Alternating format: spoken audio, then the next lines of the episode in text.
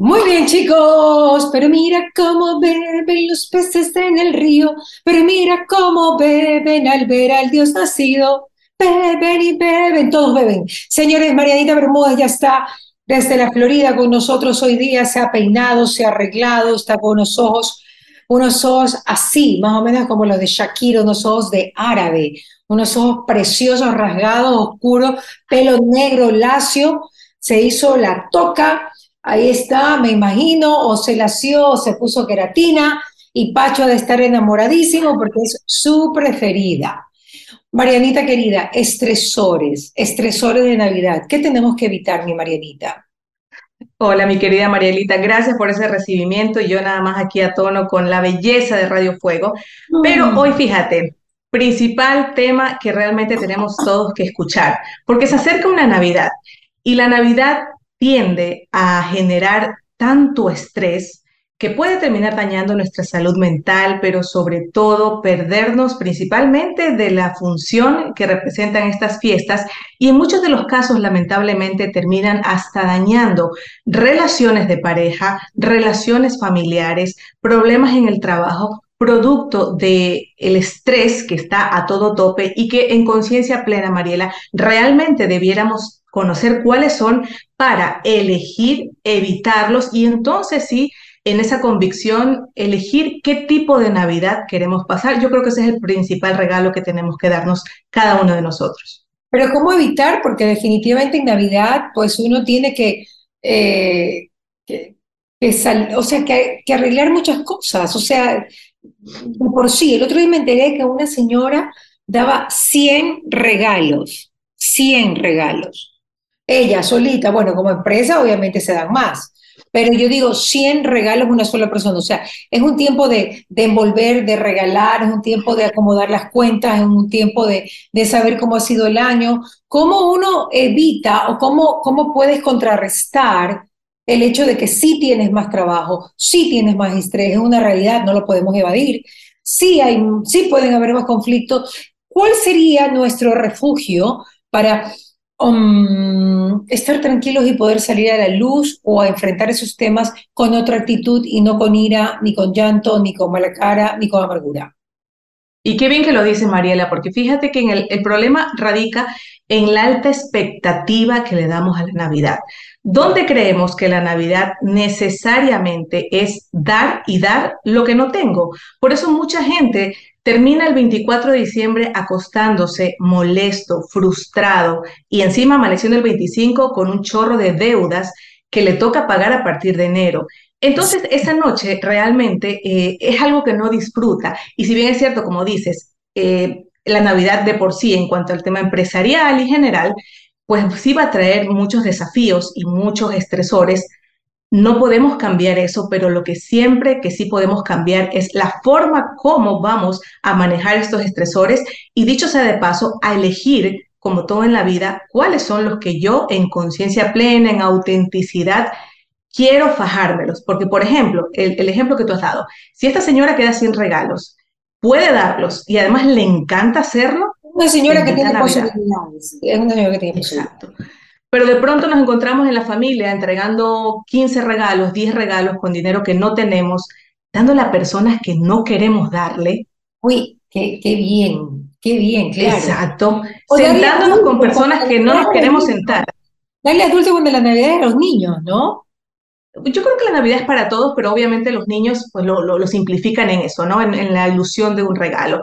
Pero quitando la expectativa de que Navidad es necesariamente consumismo, podemos empezar a cambiar esa forma y en esta honestidad, Mariela, en esta autenticidad, por ejemplo, elegir que esta Navidad no nos regalemos cosas físicas. Podemos tal vez regalarnos experiencia, podemos regalarnos una carta, podemos eh, hacer intercambio de regalo, lo que obviamente obliga a que no tengamos que darle a todos, sino a una sola persona, pero esencialmente identificar cuáles son estos estresores que al menos ahora estoy a tiempo para identificarlos y evitarlos. ¿Te parece si vamos al primero? Perfecto. Primer estresor al que tenemos que tenerle mucho cuidado, que es pasar la Navidad donde no quieres. Entiéndase, casa de suegros, justo donde el cuñado que me cae mal, o donde el amigo que no es tan amigo, pero que mi esposo considera que si no vamos, entonces lo van a tomar a mal. Es decir, cuando ponemos al resto por encima de nosotros. No te imaginas la cantidad de problemas matrimoniales que existen el 24 de diciembre, porque hay una imposición de que tenemos que pasar donde mi papá o donde tu papá y no se hace este consenso que además incluye el hecho de pasar solos. Y está bien, porque esa es la autenticidad de elegir que esa noche realmente sea especial y no una noche cargada de resentimientos. Okay. O sea que si te tienes que quedar solo en tu cuarto, te quedas, pero no quieres amargarte en la casa de nadie. Esa es la opción. Esa es la opción. Eh, obviamente el precio que se paga es que el resto no lo pueda comprender, pero en la vida, pues Mariela, siempre hay que pagar un precio. Lo importante es con quién quedó bien, con los demás o conmigo. Muy bien. ¿Ok? Bueno, vamos entonces al segundo estresante que suele pasar mucho en la Navidad, que es compartir con personas que no nos caen bien. Eh, como te decía, ir de pronto a la casa del primo que me cae fatal o tener que sentarme al lado de ellos, donde siempre hay conversaciones tensas. Y aquí es importante eh, la autoobservación, pero también observar hacia afuera ¿Cuáles son estas personas que siempre están con esta intención de ser como la manzana de la discordia? Los que siempre meten temas álgidos de política, de religión, de fútbol, de hecho se ha pasado ahora con el mundial. Entonces uno tiene que identificar ese tipo de personas para que si ya te es inevitable estar en una reunión familiar, eh, tratar de evitarlos, alejarte, sentarte al lado con la persona con la que realmente es tu aliado, para al menos la comida disfrutarla y no tener que pasar un tan mal rato. Muy bien, perfecto. Ok, entonces uno tiene que ponerse Navidad en primer lugar, ¿no? Por, eh, o sea... En Navidad y en todos los días, Mariela. ¿Sabes por qué? Porque al final del día Navidad es amor. Y si yo no tengo amor, créeme que yo voy a ir por, al menos en el camino de mi casa donde voy, echando madres y echando odio a, todo el que se me cruce porque realmente estoy eh, yéndome por encima de lo que yo quisiera, tratando siempre de complacer a los demás. Y yo creo que eso es algo que en la autenticidad tenemos que empezar a cambiar. Y ocurre cuando nos conocemos y sabemos cuáles son nuestros límites. No siempre tenemos que estar para mm, las expectativas de los demás y no tenemos solo una receta, que es lo que hemos aprendido, de lo que hemos vivido, sino establecer nuestras propias reglas amorosas. Tal vez la Navidad la quiero pasar solo con mis hijos y está bien. Capaz de pronto se me antoja ya eh, compartirlo con amigos, pero en esa autenticidad de decir, mira, no nos demos regalos o eh, yo, yo llevo tal cosa. Es decir, que haya una participación activa y evitar el tengo que, me toca, porque yo creo que eso no es justo para uno, ni tampoco para pues el espíritu de lo que corresponde a la Navidad.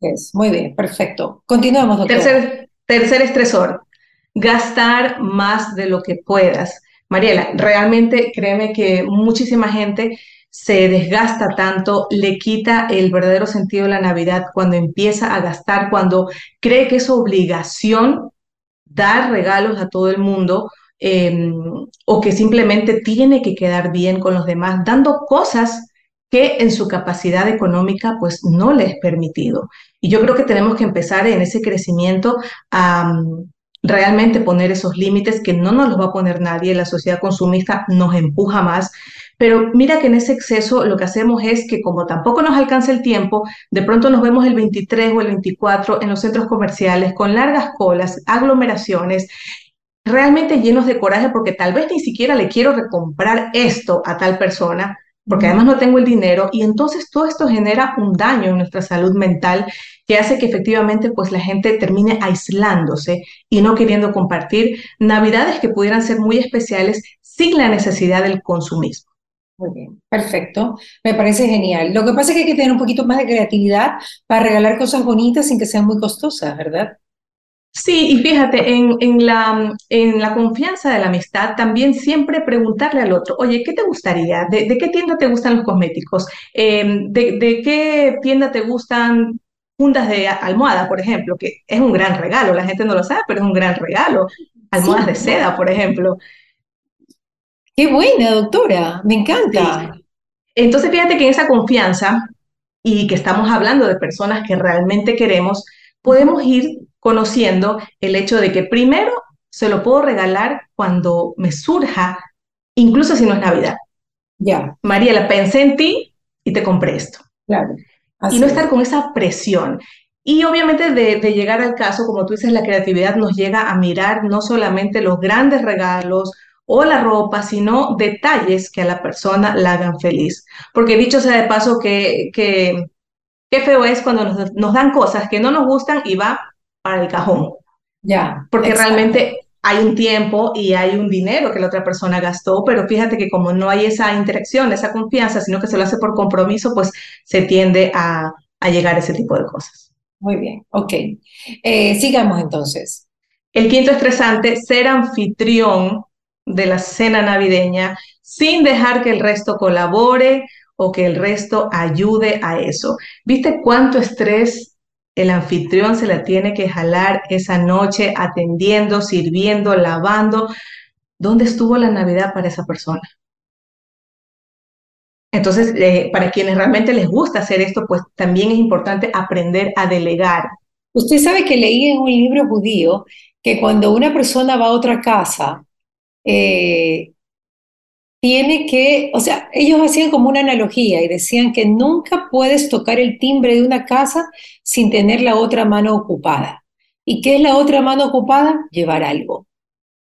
Que nunca, nunca puedes ir y tocar el timbre de otra casa sin tener una mano ocupada. Me llamó mucho la atención, porque realmente es cierto, así sea que uno vaya con una plantita o con una flor, no importa, pero vas con algo en la otra mano. Con uno tocas el timbre o la puerta y con otro llevas un cariño, sea el que sea. Muy bien, doctora, me encanta. Qué bonito, qué bonito, sí. Y fíjate que esto es parte también de, de los límites saludables que tenemos que aprender a poner, porque uh -huh. aunque no puedo imponer que el resto haga cosas, sí puedo pedir amorosamente que de pronto tú, Mariela, me ayudes con esto, o a la hora de servir, me ayudes a pasar platos, es decir, no bancármela yo sola, porque al final voy a terminar frustrada y cansada y con cero ganas de volver a invitar a nadie en mi casa, cuando realmente pues se trataba de compartir. Eh, finalmente, y un estresor extra que suele venir a incomodarnos mucho en la Navidad es la soledad.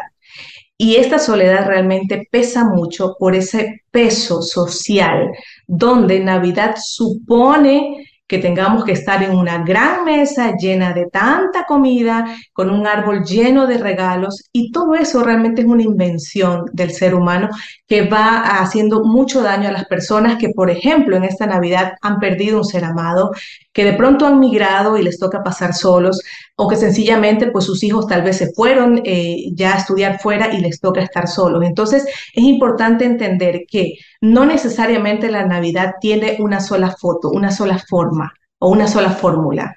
La Navidad nace en el corazón del ser humano, donde realmente pues eh, le tenemos que dar énfasis al, verdadero sentido, a todo lo que renace en nosotros, a lo que vuelve a nacer a través del amor de Dios y de todo lo que nos rodea. La gratitud nos ayuda muchísimo en mirar no lo que nos falta, pero sí lo que ya tenemos. Eh, que tal vez no estoy donde quiero, pero tampoco estoy donde estaba. Y eso ya es una ganancia que se puede agradecer en esta Navidad. Muy bien. ¿Hay otro estresor, doctora? Pues usted siempre dice siete. Bueno, pueden haber muchísimos y uno de esos es, por ejemplo, la presión de llamar al ex. Eso es un gran estresor, Marita. Tu cuidado vas a estar haciendo eso porque te damos tas, tas. No llamar al ex, no es que, ay, que es Navidad, entonces le voy a mandar un mensajito a la mamá, a la ex cuñada. Las cosas se cierran y se cierran ya. Si no arreglaste esto antes, no intenten arreglarlo en la Navidad, por favor. Eso es algo que realmente puede desdibujar un momento que es más para nosotros que para el resto. Claro que sí. Bueno, en mi caso, doctora, mis hijos me van a copar toda la Navidad, gracias a Dios, y voy a estar muy feliz de tenerlos en casa. Le pasa a mucha gente que pueden reunirse. Mis papás así mismo están con la ilusión de que todos vayamos luego a Bahía a pasar un rato con ellos. Así que yo creo que también reunirse es lo más lindo. Por eso la canción de Mariah Carey, que traducida dice, todo lo que quiero para Navidad eres tú. Es cierto, porque ese eres tú puede ser tu mamá, puede ser tu papá, puede ser tu pareja, puede ser tu hijo, tu hija, puede ser alguien que tú quieres mucho. Y eso es la, esa es la magia de esa canción de Mariah Carey, que ya lleva oh, 30 años en el mercado y sigue siendo lo más escuchada de Spotify, pues como canción navideña. Y la ha colocado como la reina de la Navidad en el mundo entero, simplemente por decir algo en, ese, en esa melodía, algo tan lógico. ¿Qué queremos? ¿A quién quiere esta Navidad? Yo creo que es importante, pero ahí es cuando la gente se cuestiona, ¿y será que yo quiero al ex? ¿Será que yo quiero...? No, no, no es mi caso, no es mi caso, yo estoy con mis hijos, pero yo digo, hay gente que, que se lo cuestiona así, ¿no? Y dice, bueno, yo quisiera estar con mi ex o volver con mi esposo o mi esposa y estar con mis hijos. Sí, pero fíjate que esos son temas que evidentemente se tienen que resolver eh, antes o después, porque ya de por sí la Navidad, justamente por la alta expectativa emocional que tiene, nos vuelve más vulnerables, nos vuelve más irritables, más sensibles. Em, hay mucha gente que se deprime justamente por, por todas estas causas. Entonces, digamos que como que no es tan buen escenario porque quizás lo que me haga llamar al ex es que lo extrañe. Y extrañar a una persona, Mariela, no es una justificación para volver con ella.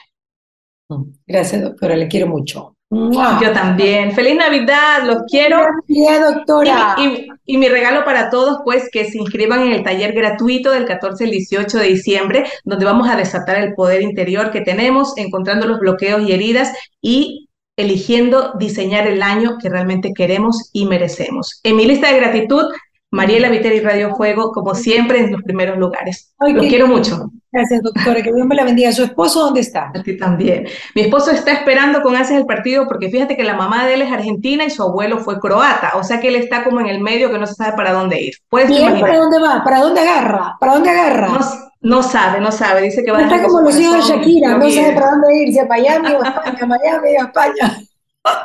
Vamos a ver con qué nos sorprende hoy ese partido. Vamos a ver qué pasa, Dios mío. Usted de corazón, ¿quién quiere que gane?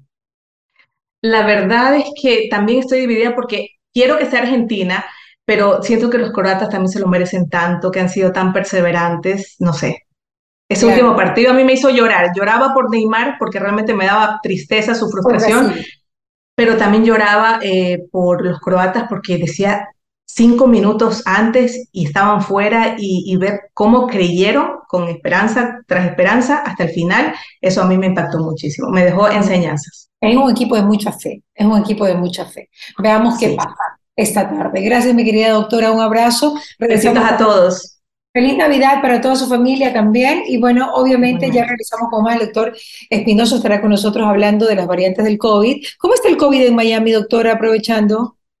Eh, sé que ha habido repuntes, pero como acá se lo maneja de una manera tan libre. y lejos del miedo, que yo creo que también es fundamental en la vida, Mariela, es como que no pasa nada. Ya. El miedo definitivamente maximiza las cosas. Eh, sí, el miedo maximiza las cosas, no hay duda. ¿Pero usted ya se puso la bivalente, la vacuna? Yo ya me puse también la del flu, porque eso es algo que se está confundiendo mucho en esta etapa eh, del invierno, donde pues hay mucho flu y se confunde con COVID, pero pero yo te voy a decir que apenas llegué aquí, a mí me dio COVID, cosa que nunca me había dado en el Ecuador. ¡Wow! ¡Wow! ¿Y le dio fuerte, doctora? Fue una gripe con tres días de, fiebre, eh, un poquito de tos, pero luego la verdad es que me enfoqué en, en amar mucho a mi cuerpo porque estaba haciendo lo mejor que podía para enfrentar el virus y ya no quedó ningún, ninguna secuela. Es tan importante lo que nos decimos y el amor que nos damos en esos momentos. Sí, es verdad, es verdad, doctora, como todo. Gracias, doctora Mariana Bermúdez, por estar con nosotros.